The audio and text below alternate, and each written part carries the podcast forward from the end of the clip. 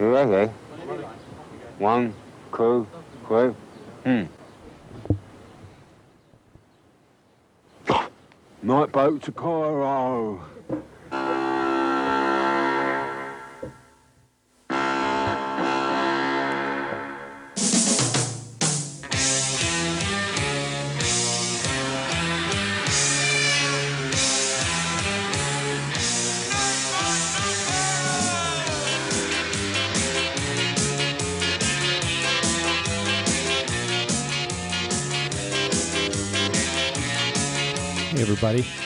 Joe Swanson with uh, Joe Swanson's Propaganda Podcast. And this is going to be episode five. And my guest today uh, is Jojo Ackermann, uh, an amazing tattooer. Uh, you can find out more about him at uh, AmericanMadeTattoo.com. Find him on Instagram uh, at uh, Jojo Ackermann. That's two N's at the end of his name. And uh,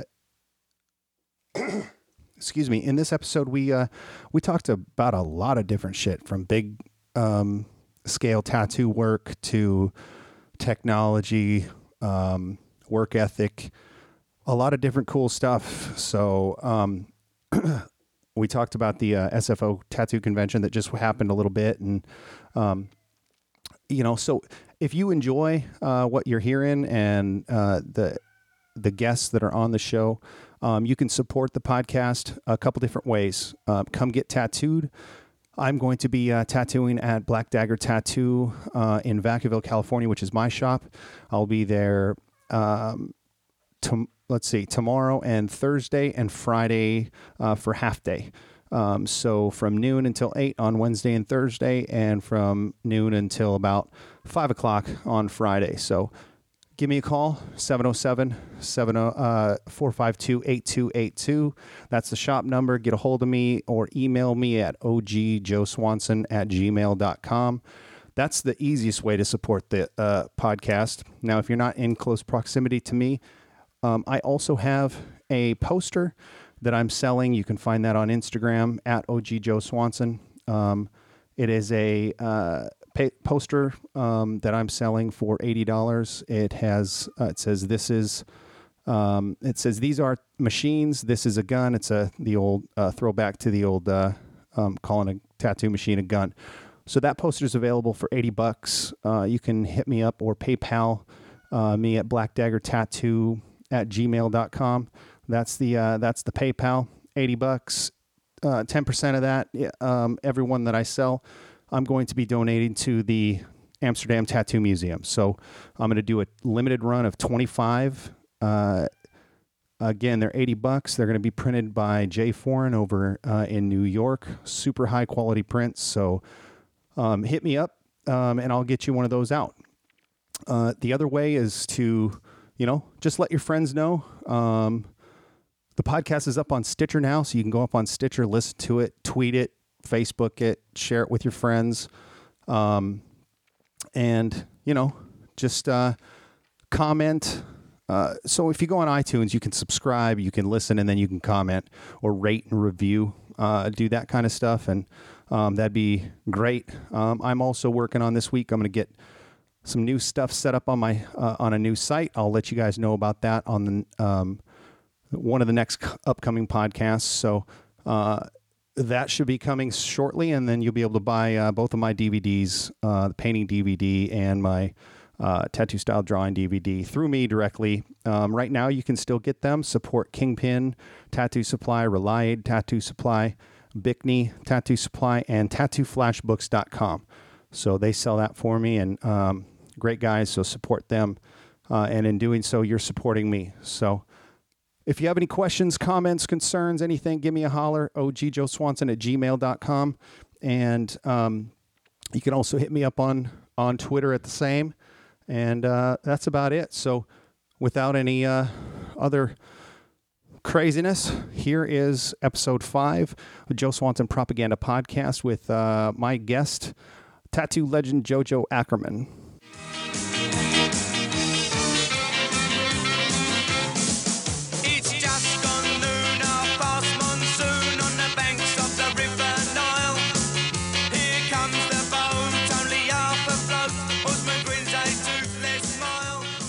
This is the Joe Swanson Propaganda Podcast, and I am absolutely honored to uh, be speaking with, in my opinion, uh, a legend in the tattoo community. And um, I had the pleasure of catching up with him at the uh, uh, State of Grace convention a little bit and meeting him in person and um, chatting, and it was amazing. Uh, Mr. Jojo Ackermann is my guest today. How are you doing, man? I'm doing pretty good. Thanks for the nice words there. Yeah, absolutely. And it's, you know, it's heartfelt, man. I, I started tattooing in the early, you know, mid 90s. And, you know, from the very beginning, I think you've been tattooing, what, 20 something years? yeah, this actually uh, is my 20th year. Yeah. So a few years ahead of, ahead of me. And I remember seeing your stuff in, in magazines and, and, uh, you know, looking at it in awe and, and, uh, was really stoked on it from the very beginning. I mean, it was, you're one of those guys that whose name came up and, and I would see from time to time. And it was, it was always great, fucking stellar work. So, I um, appreciate that. yeah, man. Uh, you know, as, it's all the stuff from back then is all the stuff I kind of hide. I hide in the Tupperware bin on the shed somewhere nowadays. right. Exactly. Oh How shit. goes. Uh, dude, I was looking at some some pictures. I just found some pictures and uh, that I had from back in. This had to have been in the late, you know, a couple years into tattooing, and oh my god, it was so horrendous. It was, uh, it was. It's interesting to look back and then look at now and and shit, man, it's interesting to look back for me, even you know, just a couple of couple of years, you know, Yeah. to see the progression in in in the work. Do you find that the same way?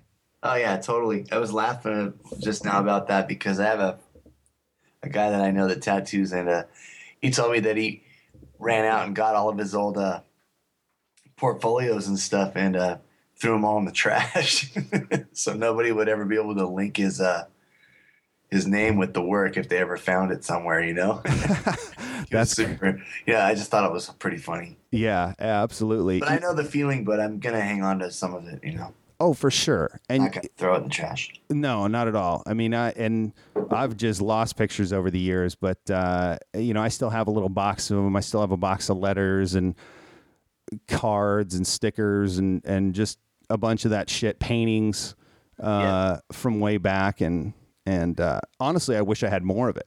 You know, it, it's so much of that stuff has has such nostalgic and and you know sentimental value to you know to the owner and you know, it just gets kind of lost over the over time and through moving and and different shops and you know you lose it but it, it's nice to go and reminisce about it for sure Oh yeah, my wife considers me a pack rat. I have boxes of the stuff. I I'm obsessed with collecting it. And I, I just came back from the Bay Area with a whole new, you know, chunk of stuff from all the people up there that were super cool. Just here's postcards, here's some stickers. You know, stop by the booth, chat up for a little bit, and yeah come home with it. I had to, you know, get a separate bag to bring everything home in. It was great. that's amazing that's a good trip right there um, Oh, yeah. how, how cool is that fucking convention man i mean the the top of the top of everybody in the community that's that's doing and pushing tattooing uh, that was to me for me and and and I wonder what your experience was like walking around there and reminiscing. It was it, My, it's um, mind blowing. Yeah, my whole thing with it this time around was I, I was uh, I've worked that convention for a lot of years, but Mhm. now it's I didn't I didn't work it this year, and I just went and got there on Saturday night and did the convention on Sunday. And to be honest, it was I don't know a little more exciting and fun because I got to actually talk to people, get you know get into a little bit more of like the tech talk stuff where you like you know kind of talk about ideas and design work and Mhm. what you've been up to, and you know cruised by a few people's booths that had some large work going on and showing off you know some of the clients that they had there and some of the coworkers that had you know like back pieces and stuff, and I was just it was more inspiring than sitting behind the table trying to trying to peddle like the shirts and and trying you know doing tattoos and stuff. To be honest, I had a lot better time. Yeah, you know, I I uh, I've worked. I haven't worked that convention. I've worked other other conventions. I find it a, a little bit the same. I mean, this time for me, it was it was pretty fucking cool because I I kind of got to catch up with a lot of different guys that I had um, you know been friends with over the years and um, you know, I've moved around and, and gone through some shit in the last couple years, and it was almost like a homecoming for me. You know, I was able to really just catch up and and again reminisce and and it was it was an amazing time but yeah to see all the large scale work you know we talked about that a little bit uh, when we were you know catching up at the convention and and one of the things that I was recalling when I first started it was a it was a piece a couple different pieces in in the old Tattoo Time magazine uh, that Ed Hardy put out. And it was that back piece that he did of this uh, large hot air balloon, and it was all this like blue background, real soft, and and the hot air balloon had a lot of almost Victorian, it, as I recall it, almost like Victorian filigree on it, and it was gold. And um, I remember looking at that shit, just going, "Holy fuck!" At that time, you know, been tattooing a couple months, had no fucking idea how I would ever even be able to technically accomplish that, and from from that time, very very even early on, I I looked at large scale work and then all the dragons that really flowed that he was doing it in Japan at that time. Um, I looked at that and I just it struck it stuck with me even to this day where I look at that large scale work and it's so especially the Japanese shit with all that black fucking background, all the black behind everything is so dynamic and it's Yeah, I had the pleasure of talking to Ed at the show, and we were talking about you know because the picture you're talking about, I think you saw it in the Tattoo Time, the the book Tattoo Time. He's got the five books there, and uh, yeah. when I was in the uh, when I was in the tattoo shop when I was about 16 years old, I was I was hanging out over there, and uh, it was at uh, Mike Pike's dad's tattoo shop, Tattoo Alley in uh, Palmdale, California. They had a little bookshelf next to the station and had all the Tattoo Time ones that were out at the time. But then I picked it up and looked at it, and it was the same, you know. And then there was the guy with the the, the large dragon head cover up on his chest, Holy went right over the old sailing ship and all. And I mean, it was just the large scale work in it, and, and uh, you know Mike Malone doing the Mecha Godzilla, and, Yeah. You know bodysuit with Mothra and everything, and I, I'm. I don't know. I was blown away. I didn't even know what to think. You know, I was just like, "Wow, here I am getting this like, you know, a, a, a kind of like a simple snake cobra kind of tattoo, and I'm looking at these tattoos, going, man, that's that's where it's at right there. Like, Yeah. you know, it's just huge, full body coverage tattoos. I was I tripped out on it, you know, and you know later on, you know, go see bands like Agnostic Front and the Cro-Mags, and these guys, their whole fronts are like tattooed with like just you know badass tattoo images. It was just an influence thing at the time, you know. Yeah, for sure. Uh, For and you know what? Speaking of bands, man, I you know I'm, I I was uh, when I grew up in Minnesota, um, and I had the fortunate uh, opportunity to go see Joan Jett and the Blackhearts at uh, this little tiny shitty bar club in outside of St. Cloud, Minnesota. I think that I think the place is called like the Delwyn, and um, that's what somebody told me on Facebook. I don't know if that's fucking true. Somebody in Minnesota hit me up and let me know. Uh, but the the band that opened, I don't and I don't know who this band is. Uh, had no idea, but the it was they had a keyboardist, and the keyboardist had two full sleeves. One of his his left sleeve that faced the crowd was all bright fire, and the the right sleeve, which was uh, um, all just blue water. And I remember those two sleeves were the first really, really impactful tattoos that I had seen that I was like, what the fuck? Look at that shit. It's so, it looks so good. And I- I mean, how did you go from, uh, you know, when you first started, was it those times when you're in the shop and, and, you know, either talking with Mike or Ed, how did you take it and, and, start doing that large scale shit? Um, I actually just went when I started working with Mike. I was I was kind of in a uh, like a whole like kind of out of my element. I mean, I really wanted to get into the shop, but I really didn't know what I was getting into. And then you know, Mike Mike kind of pushed the larger stuff because Mike was really the only one there that was doing it, and he knew that I wanted to do it. So he was kind of letting me kind of step it up a little bit. Kind of threw me in the deep end of the pool without anything to float on, you know, and kind of kind of let me paddle around. And I think it was like a, it was one of those things where it was like you kind of learn the hard way real fast, you know what I mean? So it was uh, just doing like larger pieces on people that wanted to get bigger stuff. And at that time, it was like I want to say like between 92 and 95 people really came in and started asking for like they just want something a little bit bigger. You know what I mean? Like they would mm-hmm. come in and pick a design off the wall because that was pretty typical for the time, but they'd always want to add something to it or make it bigger and do something to change it. So it was like we were doing flash, but we were taking the flash down and just kind of trimming it up a little bit and doing something to it and then making it bigger. So I remember I remember the first like large tattoo he let me do at the shop was like this guy's shoulder blade. And the guy wanted like this like archangel uh, trip and everything and I set it all up and did it and I felt like I totally wrecked on my skateboard and hit my face on the wall, you know, because it was like the guy the guy left the shop. I mean, he seemed pretty happy with it, but you know, being being being in the tattoo shop and being in the mix, you know, you you, you sit back and go, oh man, what was I thinking with that one? And you know, the uh, the thing about just doing it was like that was it. It was just an exercise and just kind of kind of trying to stay big. And so I Yeah. think the, the larger work just became more of like a habitual thing and more like a passionate thing where it was like I I'm doing these other tattoos, but the reward is when somebody comes in and hits me up for the big one, I'm I'm ready to go anytime. So Yeah. That's that's something that uh, you know I've been doing a little bit of more a a little bit of larger scale work. Um, you know, over the years I've done some back pieces and things like that, but I've recently started you know two or three more back pieces and and a couple sleeves. And man how rewarding that is for me to be able to uh, look at these and see that I've, you know, where I've come from and where I'm going to, and then continuing to pro- progress, you know, the art through that process of of doing these things, you know, th- these pieces, and you know, it's it's rewarding for me to see personally, but you know, it's also, um, I think, nice for the client because you know you're putting you know we talk i think we might have talked a little bit about it uh, also about putting you know just more time and more preparation you know that's been big for me lately is just the prep you know the prep is is key to it homework and is so important. Yeah. dude Do and homework.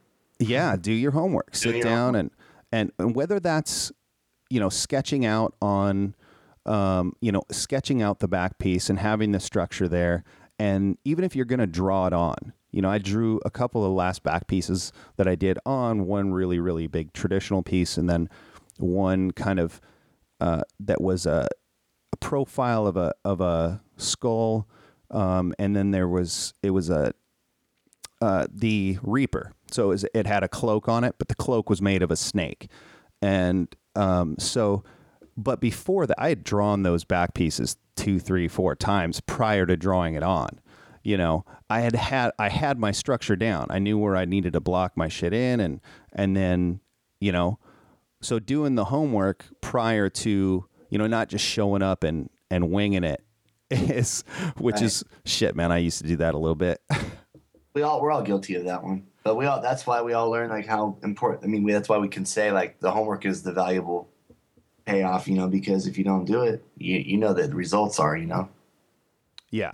Yeah, absolutely. used to do it quite a bit i mean it was it was back in the back in the you know mid 90s or whatever you know people would come in the shop and it would be a saturday morning and you would just be pulling up to the shop about 11 o'clock and the shop didn't open till noon but there was already four or five people standing out front Yeah. so you know we'd go and unlock the door and let them in let them look around but by the time 12 o'clock hit you know the lobby would be full and you know the three or four or five of us that were working that day would all walk out into the lobby and be like, all right, won't tattoo you right now. You come back at 1.30, 2.30, you know, and start telling people times that they're going to get tattooed. And the next thing you know, you know, it was like just sitting down, knocking tattoos out. But if somebody came in and wanted something real big, it was almost like, uh, yeah, you had to set them up to come in a different day or, or we would actually just probably just uh, take all the rest of the walk-ins and hand them to somebody else and sit there and do the big one. But Yeah, just bang Yeah. just bang it out.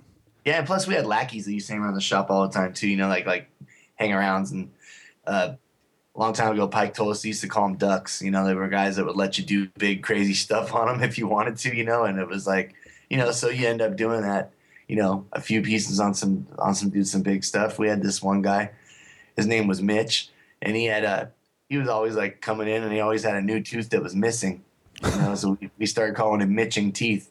But um, yeah, this guy would come in and man, it, we would just the guy has like pretty much like a bodysuit that was done in like a year and a half's time because every time he came in, everybody would get on him like a pack of sharks, you know, and put big work on the guy. And you know, I mean, it was we had a few people that got big stuff back in the day, and then you know, pretty soon it was like once it was all photographed and in the book, it was like the the regular clientele started catching on to it. And then they would see the big drawing on the wall you know next to your workstation of what you're getting ready to work on. It would inspire them. And next thing you know they're coming in and asking you hey can i get something like that? Can i have something like this? You know and pretty much pretty much was what kind of like set set it up you know to to doing the bigger stuff was just having willing people lucky enough to even have willing people lucky enough to have people willing enough to let me do it Yeah. but um you know i feel very fortunate to been in that situation and Yeah. from that you know?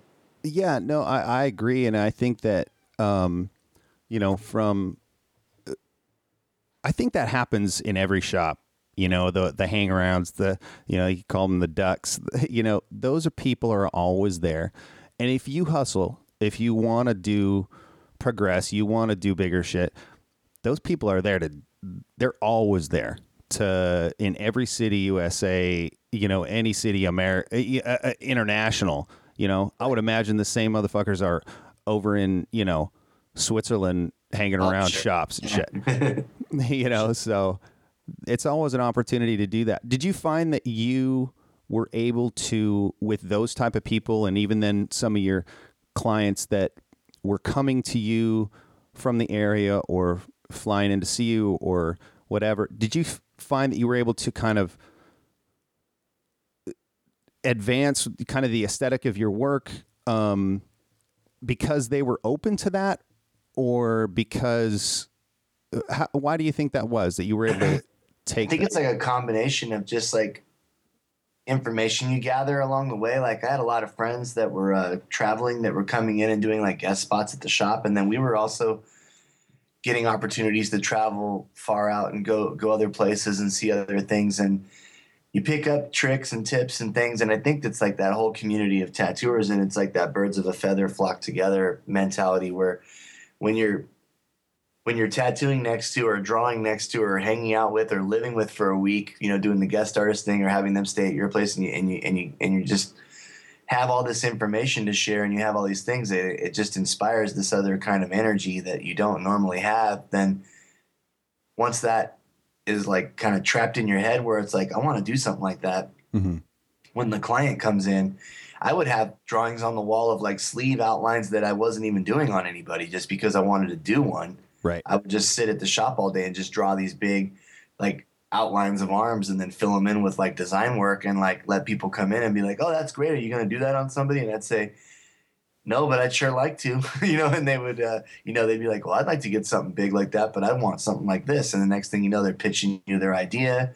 And, uh, you know, it was just, and it was like all the things that you learned from talking to your friends. It was like maybe it's not the best idea that they're giving you, but it's something you can talk to them about with your knowledge and say, I, I like your idea, but why don't we do it maybe just a little bit more this way because that would look better, you know, maybe as a tattoo or it fits the arm better if we change it, you know, and, the, and you know, just kind of throw a little game on them. And then the next thing you know, you know, you finally get to, you know, I mean, it's kind of like that. Uh, I always tell everybody for every for every uh, for every dozen tattoos you do that you're probably like this is cool. Uh, at least I'm working. I'm having a good time. I'm tattooing. You know, I'm, I mean, then you get that one that gets you all excited. You know what I mean? So yeah man i i absolutely love what you just said you throw a little game on them Yeah. you know that's so man that's so important how how how big is that man I, you know i look i sit in the shop you know five six days a week and whatever shop i'm in i mean it's you know i do work one day a week out at, uh, here where i live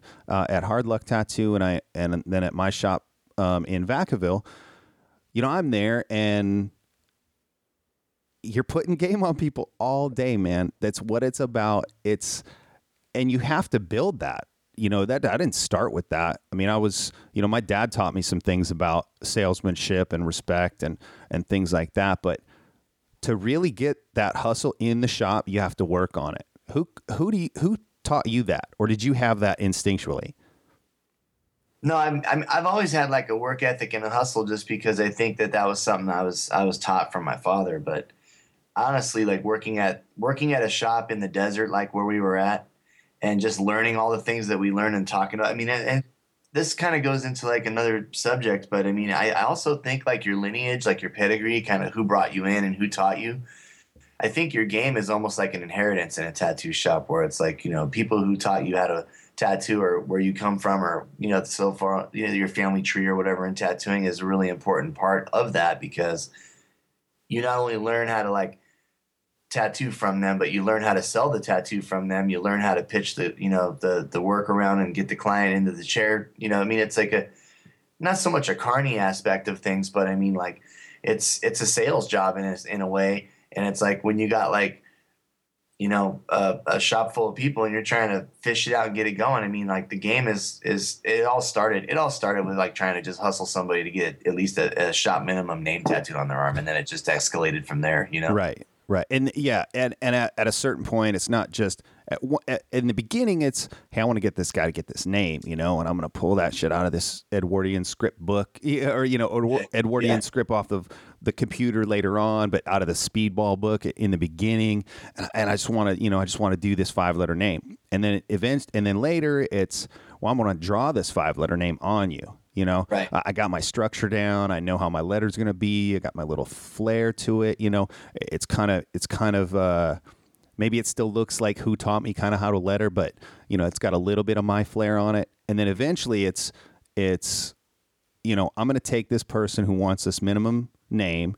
You know, at this point, this you know, 60, 80, whatever the minimum is, and I'm going to turn it into a $120 tattoo, a $150 tattoo because I'm going to put a Right. s you know, some sick filigree gonna- underneath it. It's a drop shadow. 50. You're going to get the 150 for it too, though, because you're going to show it to them and they're going to look at it and you're going to get the money for it. You know what I mean? Oh, for sure. That's, the thing. You know, I mean, I think uh, going back to what you're saying about like taking the $80 minimum tattoo and turning it into the, you know, doubling the value of it and just merely by just showing them the visual and the and the enthusiasm is part of the game. You know I mean? Enthusiasm.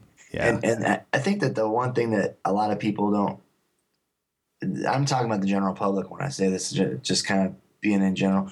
The, the, the whole thing about game is like there's a hundred shops on a city block, you know what I mean? And there's like probably maybe one shop that's got game working at it, you know what I mean? And then the rest of them are all kind of like getting all the, uh, all the spin-off stuff that people are just like, oh, okay, I'll, I'll come back later, you know, and then they go down the street and then it's, it's almost like these other guys are like, they're paying the customers to get tattooed. You know, they're not really stepping out and trying to, uh, you know, I mean, like you say, you you, you take the eighty dollar tattoo, turn it into a hundred fifty dollar tattoo. The guy down the street will do the hundred fifty dollar tattoo for sixty bucks. You know what I mean? Right. And it's like, exactly. you know, that's not game. That's just basically watering down everything we worked so hard for. You know? right. Right. And It's it. I, I find that um, it's the hardest thing is to get the person.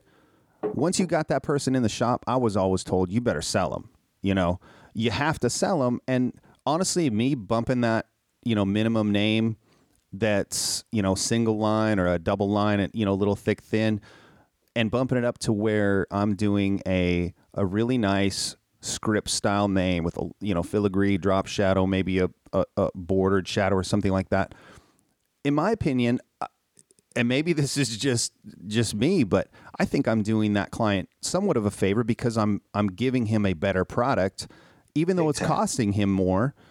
It's he will be happier with it long term. You know. Right. I think that the reason that they come in and want the small name and they want the know the know the shop minimum and stuff is because they have a, a little bit of an apprehensiveness. But I think if they are presented, like you said correctly, with the with the check this out, I can do this for more. I think then that's when you actually you know hook them in. You know what I mean on that. Right. That's that's the same. I mean, it, it goes all the way up to getting their back done. Yeah. I've had people come to me that just want a tattoo on their shoulder. They end up getting tattooed from their shoulder to their knee. Yeah. You know, it just depends on the the subject matter and uh, you know the enthusiasm and the knowledge and and just I, I think that you know once you get to be a, a you know a tattooer uh, some sort of substance at some point you be you sell yourself. You know what I mean? Right. It's like it sells itself. You know, so Yeah, absolutely, man. Uh, you know, I agree, and I think that those those themes and subjects that you know we're talking about kind of they translate to every shop, and they um, translate to you know every tattooer who's um, out there working. And you know, i'd like to get back and talk a little bit more about you know your history and and maybe some of the what. Tell me about the shop you came up with, Mike Pike, and at was it Psycho City Tattoo at that time, or where yeah, it was? was Psycho City that time. Yeah. What's what's my the My first experience with getting a tattoo and even like doing a tattoo was a hand poke tattoo that we did when we were like 14 years old. And a really good friend of mine who's no longer with us at the time, uh, his name was Kenny Schofield. He was the guy that well, we were at his house doing Fourth of July party and we were blowing stuff up and having fun. And his uncle showed us how to like. Kenny and I were in school together. We also took art class together, so you know we would we would hang out. We would like sketch or whatever. And uh, his uncle was like, "Oh, let me check that out." And he had a little thing of Higgins ink, and he took a safety pin off of his jacket and wrapped thread around it and showed us how to do a little hand poke tattoo. And uh, and I still have the tattoo. I never did. it. I left it. It's right there on my hand. And uh, you know, did, we we did them on each other that day. And that was like once we realized that's so crazy. It's never coming off. It was almost like it kind of sparked interest. And the reason why I got to know who Mike and his and, and you know and his family and go to the the shop in Palmdale at Tattoo Alley was because he couldn't stop tattooing himself after that. He kept poking tattoos in his arm, and his mom was like, "Well, if he's gonna keep tattooing himself, I'm gonna have to take him out and like have him figure out how to do this professionally because I can't have a kid looking like you know he's he, you know just covered in hand poke tattoos." So she started taking him down to the shop in Palmdale. And uh, I remember going in there with him a couple of times and just being scared to death because it was like real serious, like it was a biker tattoo shop. You know what I mean? There was dudes in there with beards and chain wallets and pan heads parked out front. And, you know, this is probably like 1984, 85. And, uh, you know, went in there with him a couple of times and they talked to him and he was trying to get an apprenticeship with Mike's father and uh, Mike's dad didn't have any room for him at the time. So we're in there just kind of like, I don't know, crowding up the lobby and getting told if we didn't have any money, get the hell out, you know, and all this. But I remember looking over the wall of one of the stations and I seen this kid in there tattooing and I'm like, this dude's no older than I am. And it was Mike Pike. You know what I mean? right? And you know, Mike Mike's almost a year older than me and I just kept thinking, man, it's so crazy. So anyway, Kenny's uh started tattooing out of his house or whatever, and I got a tattoo from him and then he moved away. And he got an apprenticeship actually. Um, he started working at Fat George's tattoo gallery out in Whittier, which is really cool, like in the La Puente Whittier area. And um I ended up going back over to that tattoo shop after I turned 16 and tried to get this tattoo covered up. And I walked in and and Mike was there, and we ended up. He started laughing at me because the tattoo was really bad on my arm, and and we it was like the first initial uh, introduction of him and I, and and then I you know I, I just kept saving my money and going back there and getting tattooed by a couple of the people that worked there, and then after they moved the shop, he started doing a couple more days at the other shop, and I started going in there. And then uh, by the time I was 21, I was pretty much getting tattooed by Mike pretty pretty regularly. And then uh, that was one of the things. He just one day it was just uh, he was getting ready to open Psycho City, and the opportunity came up for me to go help him paint the walls and do. You know, he didn't really know any a lot of people in the Lancaster area, so that's where he was putting the shop. So I mean, that was pretty much my town where I was from. So I went and uh, helped him out, and the opportunity opened up for me, and uh, the rest is history. After that, Yeah, That's fucking cool. Sorry, man. I had to let the cat out of the. He, that's all right. he was yelling and shit. I think he needs to go take a shit. Gotcha. That's fucking cool, man. What's the craziest? I mean, aside from hand poking your yourself at you know 14, 15 years old at a Fourth of July party, talk about that first like few years. What's some of the craziest shit that went down that you can still speak about with? I, can talk, I can talk about it all. I tell everybody about this one story, man. It was like, all right, you know, when you first get into the shop and you start tattooing, and it's to me back then, it was still a little wild. Like there was still like a real heavy like party element to like what was going on. Like people would come in when they were kind of buzzed or drunk, or they we'd stay open pretty late. Sometimes we're open till midnight or one a.m. So we'd end up with a lot of stragglers from the bar across the street and down the way. And I, the, everyone always asks me, "What's the craziest tattoo you've ever done?" It's it's seriously, this is the craziest one. I've done a few crazy ones, but this one here is pretty crazy. Um, well, I'll tell you a couple other ones too, but this one's the best. There I can't wait. this girl came in And she goes, I want to get this tattoo. And she had this piece of paper with her, and it was the symbol for the artist formerly known as Prince. Amazing. So I was like, okay, where do you want to put it? And her and her boyfriend start kind of laughing. And I'm like, okay, like what's what's so funny? I was there by myself. It was like 11 o'clock. Everyone had left already. And I'd only been tattooing for like two years. So I was kind of like, I'll stay and do it. She wanted it around her butthole, like the circle part. so I was like, I don't know, man. You know, like now that I'm grown and I'm older, I don't think I would have done it. But back then it was like, you know, 23 years old. I'm just barely learning this. It's like I'm trying to, you know, I live on my own. I don't have any other. I mean, it was like, yeah, I'm doing it, you know. So Right. Who the fuck cares? It's Oh, an the craziest thing, man. I laid her down on this massage table to tattoo her butthole. and she's laying across the table. And at the other end of the table, he's laying with his arms on the table, sitting in a chair. And they're just like nose to nose the whole time, like making it out while I'm tattooing her butthole. holy shit. And it was so hard to tattoo a butthole, dude. It was like, I wasn't technically a good tattooer either. You know what I mean? So that thing had to have been tore up, man. Oh, And I'm tattooing this thing and I'm just thinking the whole time, like, this is so gnarly, you know?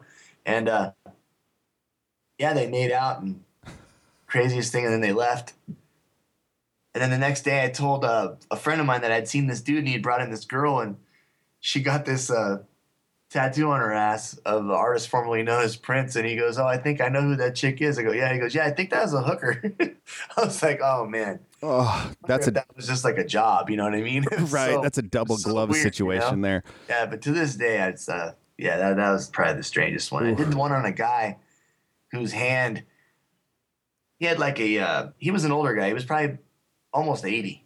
He had his hand was frozen in the position where his like fingers made almost like a peace sign. So he came into the shop and we had the uh, the old tattoo brand flash on the wall there, and it had the you know the the the Jesus, you know, with the Sacred Heart, and he's holding up his hand, doing the same. The hand is frozen in the same position that this Jesus hand is in, and the guy trips out, and he goes, "I need to have that tattoo." I'm like, "Okay," but he wanted it on his arm upside down, so when he held his hand up when the fingers were frozen, that the Jesus would be in the same position. But he made me. This is what he made me do. He goes, "But can you make him have a bald head and glasses like me?" So I have this guy as Jesus tattooed on his own arm, Upside down. upside down with his hand frozen in the same position. It was a, it was interesting. Whoa, man. That is the fucking craziest shit. Yeah. oh my god you know i had a couple crazy tattoos one just just coming to memory now um that i didn't do at that time i, I was working at picture machine tattoo uh, in san francisco it's when uh, guy still owned it and and uh dude this guy comes in and i'm working with um damn i you know what i'm trying to remember this cat's name he's from europe and he uh, he was coming through on a guest spot. He does he does Japanese work. Um, shit, man, I'll have to try to remember what his name was. But so me and him are working uh, in the shop, and guy comes in. He said he, he's probably twenty three years old, uh, you know, clean cut looking guy, and he's with a couple of his friends and oh yeah man can i help you? And he goes yeah you know man i want some lettering on my arm. I'm like cool man you know what do you what do you want? He goes i want fuck the pope. And i was like what do you mean you want fuck the pope on your arm like seriously? And he goes he goes yeah man you know i fuck the pope. I just want fuck the pope you know i he had gone into a little bit of the story that he had been raised uh you know, Catholic, and you know he was not happy with that shit. I guess. So I'm like, at that time, uh, you know, I was uh, I was raised pretty staunchly Christian, and so I, I didn't feel like doing it. I didn't want to do that. You know, write that on that guy's arm, and I I say to the the other cat that's working in the shop, I go, hey man, you want to do this? This uh, guy wants fuck the Pope on his arm. He goes, fuck yeah, man, I don't care. Have him come on in. so he he ends up doing it, and but if people have some uh, people have some weird ideas, man. There's some crazy fucking tattoos out there. yeah, people will get some stuff tattooed on them. That's for sure. You know My the favorite tattoos are tattoos that you know, like like guys will lift up their arm and it'll be like the girl's legs, or like they'll have the, you know, like the dog or the animal or like the girls like, you know, ass on their belly button and Yeah. stuff. Yeah, those kind of tattoos have always cracked me up, you know what I mean? But it's like somehow some of these other tattoos they just take it to the next level, you know? yeah, yeah, me too, man. I, I love those little uh, hidden meaning tattoos. That my buddy Paul, who I'm going to talk to hopefully later today, and uh, his episode will come out later this week, uh, maybe next week. Um, he's infatuated with that shit. He he loves all that shit. He's got a bunch of them on him. Uh, I did the one where it's uh, a girl. It, it, it looks like when you look at it uh, with the girl's head up, um, it looks like she just kind of has her hand next to her face. Oh, yeah. And then the uh, and if you look at it upside down, it's a hand like you know touching touching her vagina. And uh, I did that one on him, and uh, he's got a bunch. He's got the little dog one, and just a just a bunch of funny shit. But Yeah, those are rad. I love those. yeah, the only other place that I've uh, he and I worked in in the Castro at a little shitty shop uh, in- the in the Castro on 17th and Market, and um, we worked with a guy uh, who I actually saw at the convention this uh, th- th- this weekend, and he he's the only other guy that I ever seen do a um, or hear of doing a butthole tattoo, and he he had this guy man doggy styled out just doing a tribal sun. And dude it was treacherous. I mean it, it gnarly. I'm Oh, so yeah. glad my, I mean, I'm not trying to say anything crazy, but I mean, I'm just glad mine was a girl. You know what I mean? right yeah everybody always asks me if i if i'll if i've ever tattooed a penis i'm sure everybody gets that that uh request well, I tattoo dicks all the time, but I ain't touching no penis. that's a good one i like that dude you know i always tell them that you know what i have not yet tattooed a, a, a penis but the day that i do is going to be one of the greatest days of my tattoo career. And i said because that night i will be going home and my bank account will be fat. You know? Yeah, you got a handling fee. oh absolutely you know? And, and i'm just going to cut off you know the piercer who's working in the shop a little bit of uh, you know maybe a hundred bucks to hold that thing for me. So i wouldn't even have to touch it. You know they they touch dicks every day you know?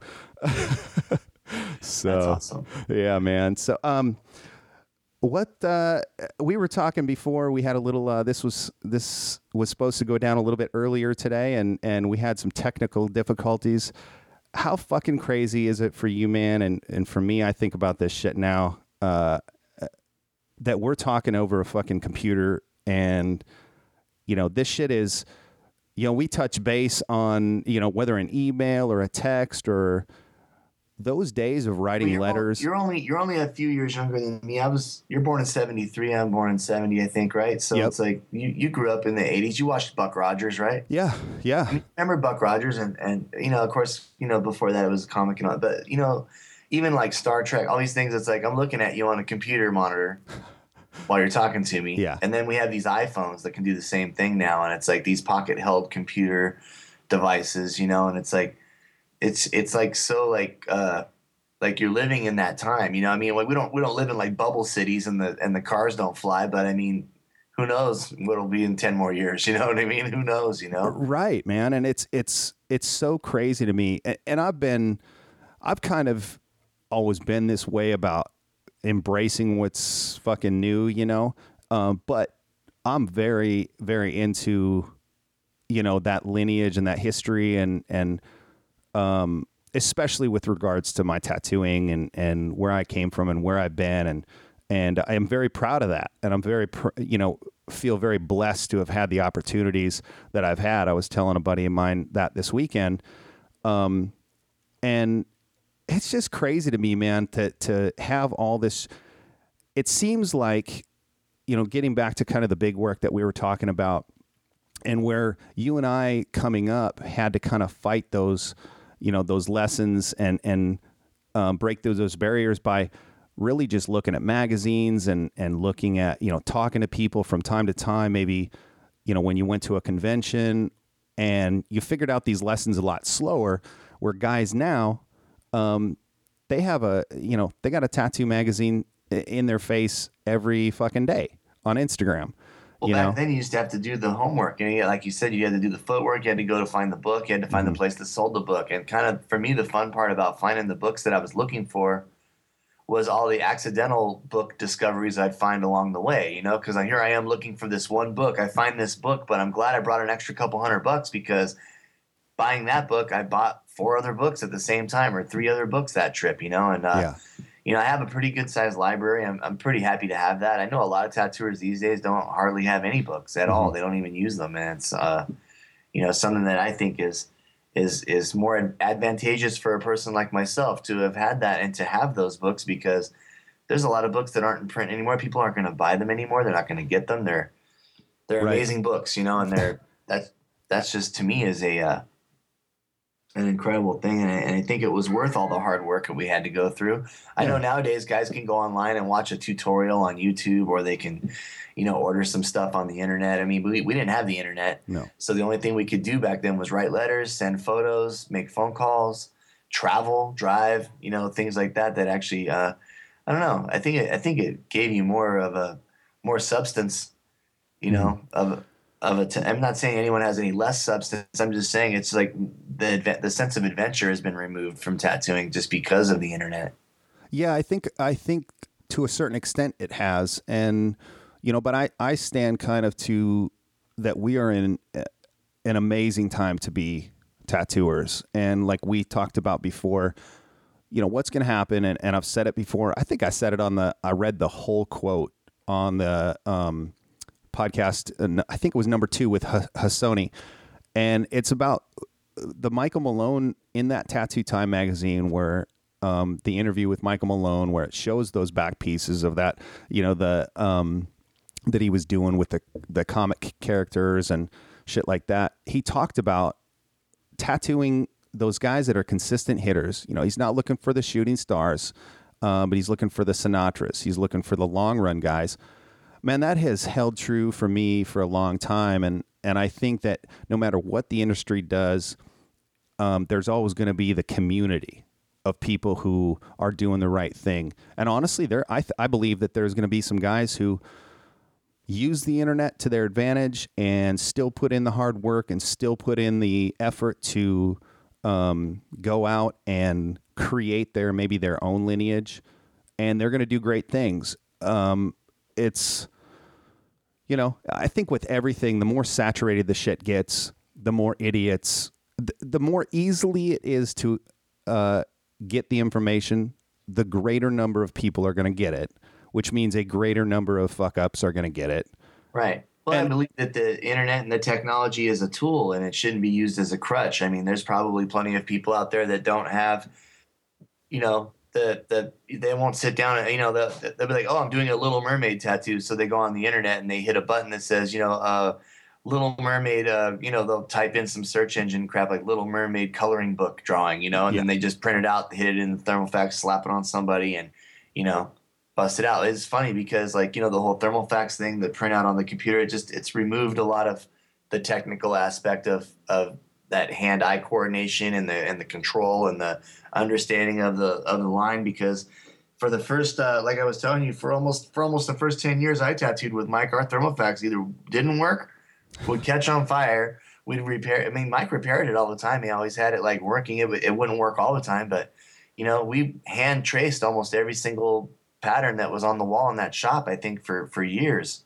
It was a it was a really good experience to learn how to like you know draw a wing or learn how to like you know draw fire you know Yeah. certain, certain key I, elements you need to make a tattoo look good. You you know it's like just tracing them all the time by hand and like doing the doing the tracing doing the copy and then doing the pattern. And you know by the time you tattoo it on somebody you've drawn that piece of flash three or four times you know? Yeah.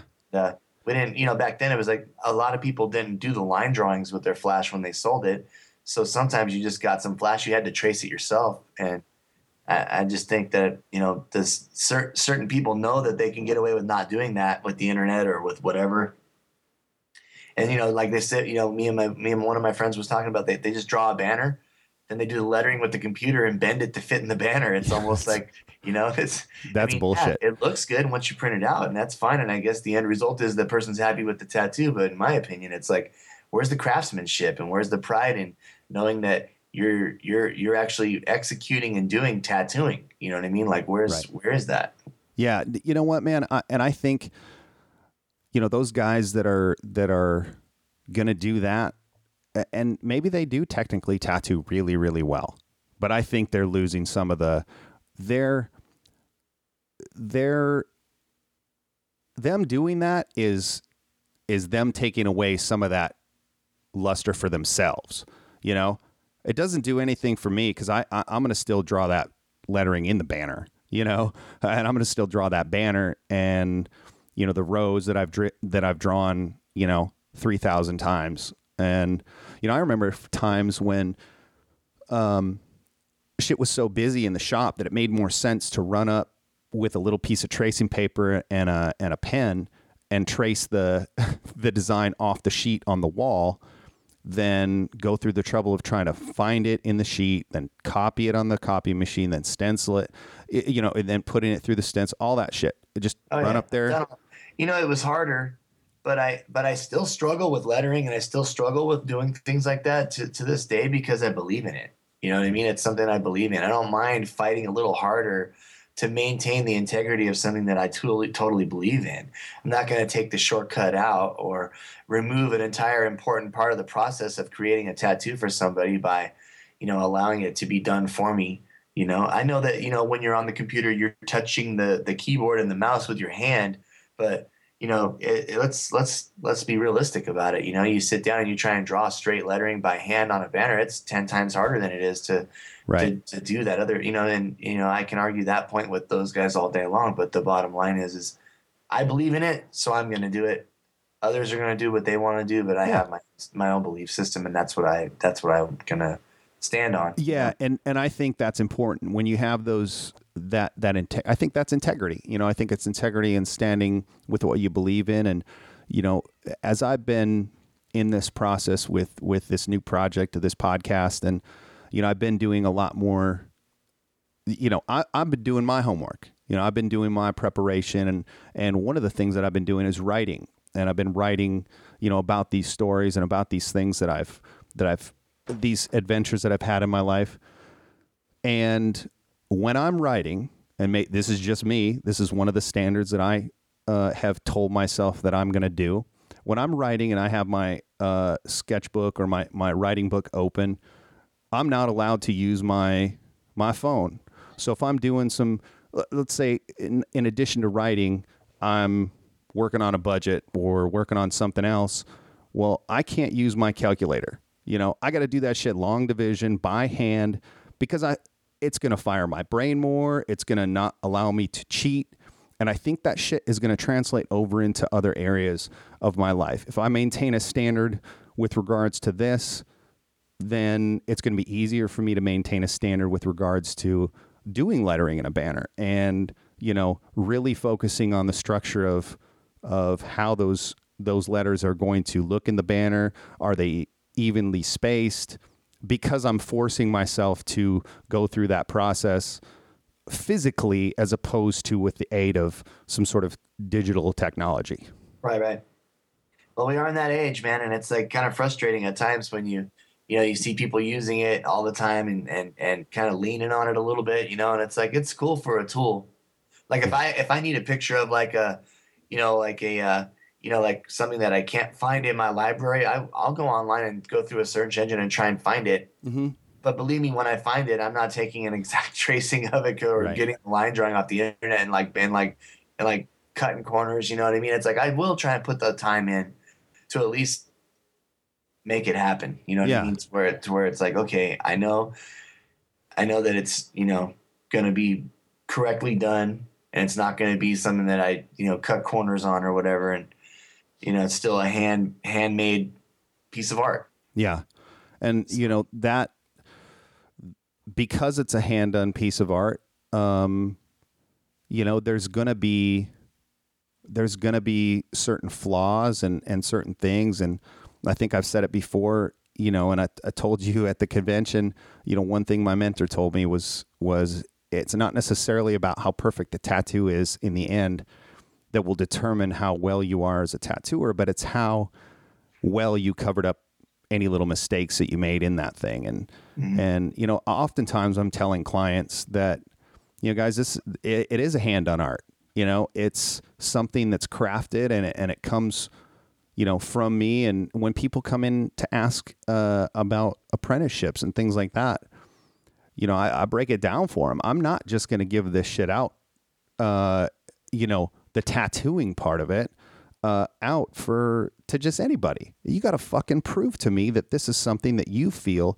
as deeply and as strongly as I do about. Because I fucking feel about tattooing down in my soul. Like that's the shit that I was supposed to do.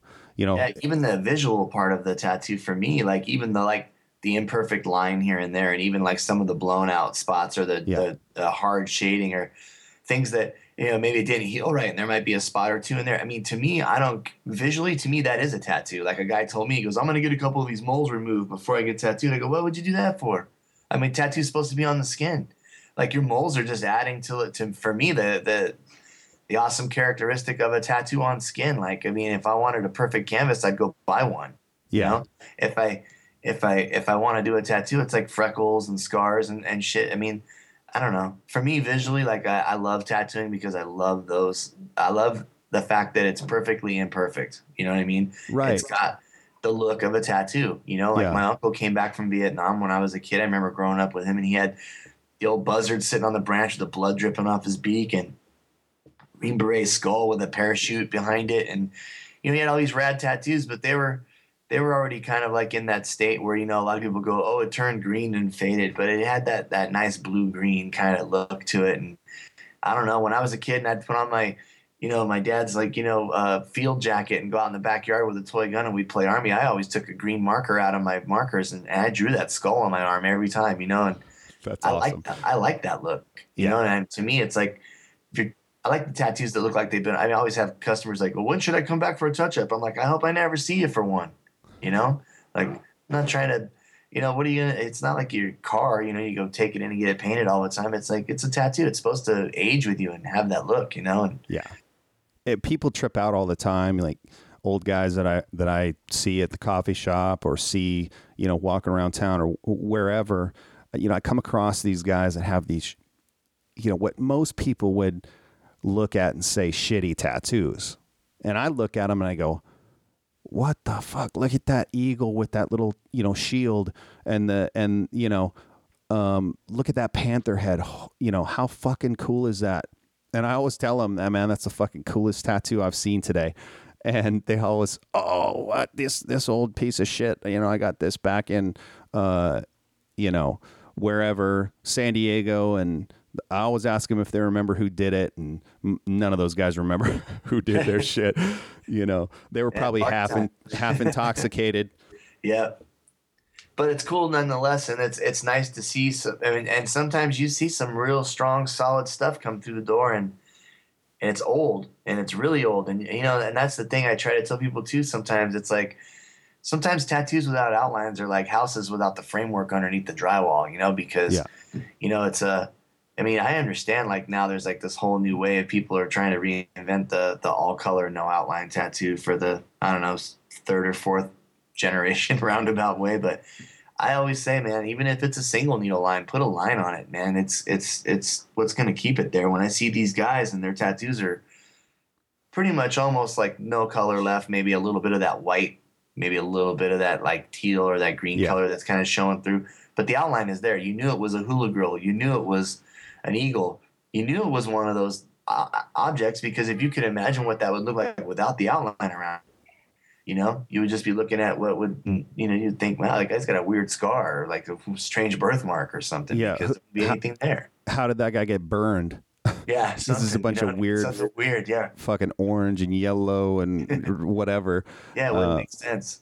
Yeah, that's crazy, man. Uh, you know, one thing I do like uh, that I see people are doing a lot is the painting collab or not painting collaborations, but the the paint trades and shit like that. You know, it's almost like that's one of the last things. You know, people aren't writing each other letters anymore. They're they're texting, they're messaging, they're you know doing these things on the internet. But even if they're communicating over the internet, they're still putting hand done effort into paintings and you're getting something from this other person that's, you know, hand done and you can I like that. I still like that that people are doing that. Right. I think it's just one of those things that it's like you, you still evolve no matter how many times you do it, and you still get better at it no matter how many times you do it, and and uh, and trading with other people that you you know like um, someone told me a long time ago, real recognizes real. So like when you're doing these paint trades and you're talking to people, you- you're you're keeping your like you know your uh, your cohorts or so forth. You know like you keep everyone kind of at a shoulder's distance and keep them close even if they're miles away Right. and it still keeps the community, you know, somewhat tight. And you can, I don't know, it's just nice to have hand painted flash, you know, and Yeah. things like that around. Absolutely. And that's one of the things, you know, uh, something that I've said from the beginning of this podcast. I've tried to, I've tried to refer to the tattoo community. You know, I believe that we have an industry and I believe that we have a community. And the community are the fucking long run guys and girls, you know, and the industry is the huge thing, you know. And I like to make that distinction because um, you know, of having of, of having it as a community because those people that are doing those paint trades, they're building that community with each other, and you know, I think that's something that that could easily get lost with this, uh, you know, with Facebook and the and the weird representation that that we're friends and shit like that. Yeah, yeah. um, the actual communication and community of artists that that are are there for each other you know? So i i, I guess i've i've tried to make that distinction uh, between the industry and the community. And i like to refer to it as uh, uh, as a community because i think that's what it needs to be we need to pull together and the fuckers that are doing the right shit need to you know maintain those communication lines and and you know support yeah. each other yeah, I always feel like you know, like everyone, uh, everyone kind of finds their way in it, you know, and it's, Yeah. and, you know, I always, uh, like the young guys will like talk to me about it, and I say, well, this is the thing is like, you know, you can always, you can always get with like the right people, but you got to be willing to have an open ear and hear what you're doing wrong, along with you know, other things, because like I've had people point out what I've done wrong to me all the time, but not without a little bit of positive reinforcement. So I think that's helped me grow, you know, and and and do better at what I do. And I and I try to share that same thing with other people by sure I'll, I mean, you know, they always ask me, "You got an opinion on this?" It's like, well, my opinion comes with two things. It's like I'm gonna I'm gonna tear it down, but I'll build you up on something else. You know, it's like you can't just go around telling everybody, "Yeah, it looks great. Yeah, it looks cool. Oh, that's epic. That's brutal. Blah blah blah blah blah." You know, it's like it's like okay. I mean, how much internet language can we use? You know, I mean, Right. everyone's speaking, you know, in letters and and and shit. You know, it's like just just be honest. You know, but a lot of guys they don't like to be told. You know, if something's right or wrong with their stuff, they just want to. You know, and I always say there's two different kinds of people in tattooing. In my opinion, there's people that love tattoos, and there's just people that like the tattooing they do, and they're like kind of like that other thing going on in tattooing that doesn't really have anything to do with tattooing other than the fact that they're just on their own little trail and you know like i said i think that the uh, pedigree and the longevity of the, your, your family tree and things like that have a lot to do with how you learn and how you choose to learn because even if you're not brought in by somebody per se in tattooing if you gravitate towards those folks because it's a it's a desire you have then then you know you're definitely doing the right thing there too in my opinion but Yeah, I I agree, man. Uh, I fucking totally agree with that. And and you you that statement that you just made, you said it ex- really really well. You know, even if you weren't brought up by a certain pedigree per se, but you're gravitating towards that, I think that shows the love for tattooing and not just for somebody's, you know, th- their personal uh their personal tattooing, but they they appreciate others. You know, I, I've been going through this stage lately where I've been wanting to do more black and gray shit. You know, and I look at the guys who are top level black and gray guys. You know, I know who they are. I'm I'm gonna look at their stuff and I'm gonna try to break down technically what they're doing so that I can accomplish it. I'm also gonna pull out some, you know, drawing paper and graphite, and I'm gonna really try to break shit down. And or even Uh, find for a tattoo from them somewhere. You know, like watch them. it. Exactly, Uh, man. those- exactly. You know, go go get tattooed. See what they're doing. You know, and support support that. You know, Yeah. I, I I I agree, man. It's it's uh you, you have those two different types: people that love tattooing and people that are just into their own shit. And Right. Getting tattooed is a huge part of being a tattooer. I don't care what anyone says about that. In my opinion, it stands strong on that because I got so many kids that come in the shop all the time. They're like, Are you guys taking apprentices? I'm like, No, but I'm taking clients for tattoos. You know, it's like, you know, oh, well, I want to learn how to tattoo. Well, why don't you get a tattoo and see if you even like it? yeah, you know it's a you know it's a strange it's a strange like you know they they took art class in school and their graduation present was a starter kit from their parents. It's just very strange times you know? Like my parents would have told me you want what? You know? Right. you know, Yeah, it's crazy. Uh, uh, yeah, I told I told this girl who came in asking for, you know, she came in fucking soft selling the actual the you know the desire for an apprenticeship and um, started off with oh I want to get tattooed and she had a couple good pieces on her.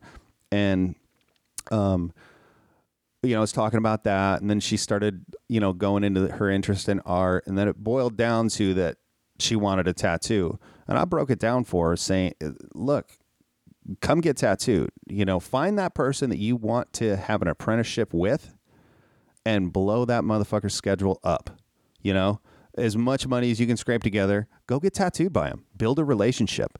I almost guarantee that ninety percent of the apprentice uh, apprenticeships that happen out there are tattooers taking on cli- their their friends basically that have that have been clients and become close with because they've been getting tattooed and they click and you know if you're getting if you're getting entire entire chunks of your body tattooed by the same person, you know you've bought the coffee and everything else by that point. You know what I mean? It's like you Yeah. kind of get a good idea of, you know, what's going on around the shop, and if it's something that jives well, and then the person who's tattooing you digs you, and you dig them, and it's something that seems like it's a feasible thing, then I always feel like it's always been one of those. What? Why not?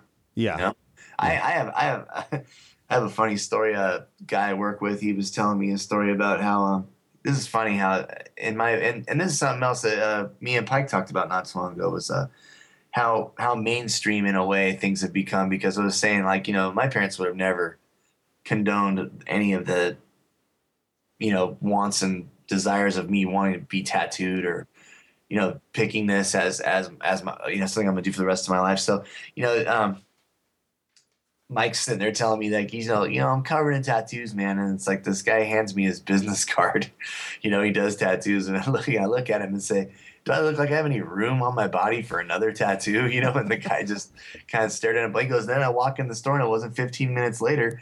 You know, the kid bagging my groceries and the lady working the cash register go, "Who does your work?" You know, and it was just like back in you know just a long time ago, people would be like, "Oh man, get this guy out of the line and you know check him out and just get him out of here," type thing, and uh, guy I work with, Adam, was telling me a really funny story. He goes, I was standing in the uh, line at uh, this place where we gets bagels all the time, and, and out there where we work in Santa Clarita, and he was like, and I'm standing there, and this lady walks up to me and she goes, "Excuse me," and I looked at her, and he goes, she goes, "Are you gonna regret that tattoo on your neck one day?" And he goes, "Huh?" And she goes, well, I was just watching this TV show, and there was a guy on there who said that he really regretted his neck tattoo and was going to laser it off because he got tattooed on his neck, and he really regrets it now.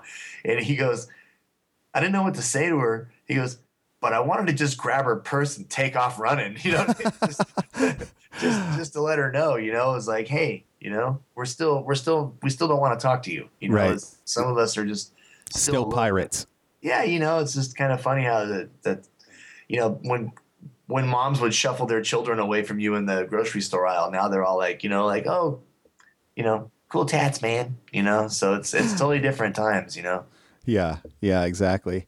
It's uh it is, man, and it's fucking uh it's interesting times, I think. And you know, I just want to thank you, man, for coming on here and supporting this uh podcast and what I have going on and supporting me.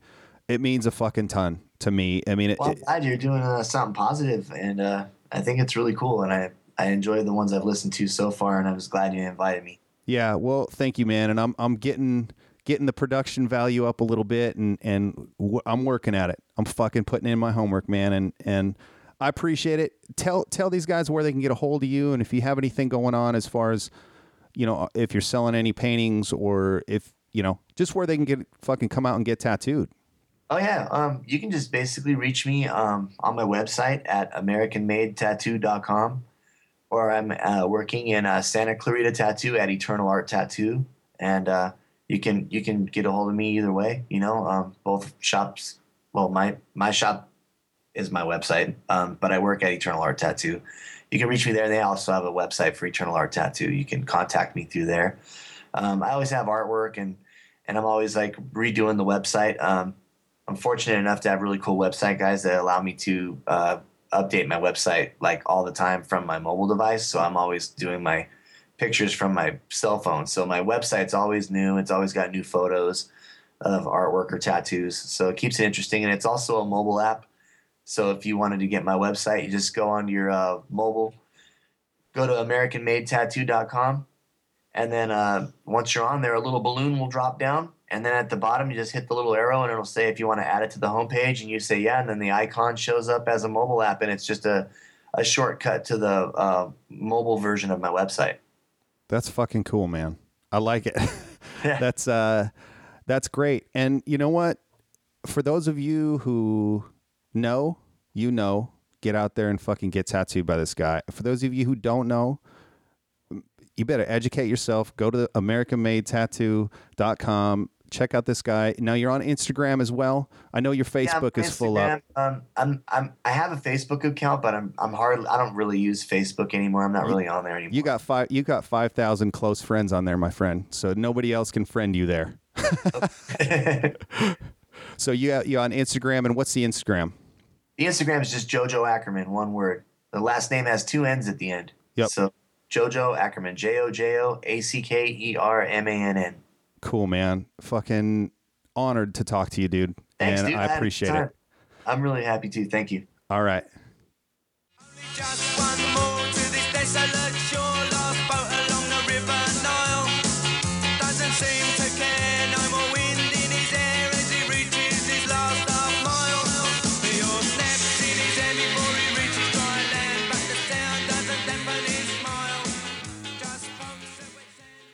Hey, thank you guys for uh, listening.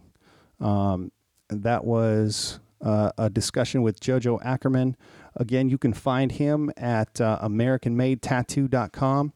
Um, I highly recommend going out and getting tattooed by that guy um, and supporting him, uh, supporting the shops uh, that he's involved with, and and uh, let him know what you let him know what you think of the podcast. Hit him up on Instagram, and um, again, if you have any questions or or uh, any suggestions for uh, guests, go ahead and hit me up uh, at OG Joe Swanson on Twitter, at gmail.com.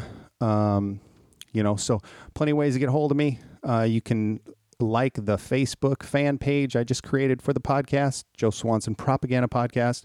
And, uh, you know, that's it. Uh, appreciate you guys listening, and, and I've got a lot of positive feedback. So, trying to book up some uh, more guests and, and get some great people in here to, to bullshit with and propagate some of that positivity through. So, uh, enjoy your day. Thanks for listening. And stay on your hustle, stay positive, uh, remember to breathe. And that's about it. Enjoy, uh, I'm glad you enjoyed it. Hopefully, you enjoyed it. And we'll talk to you uh, again soon. Thanks.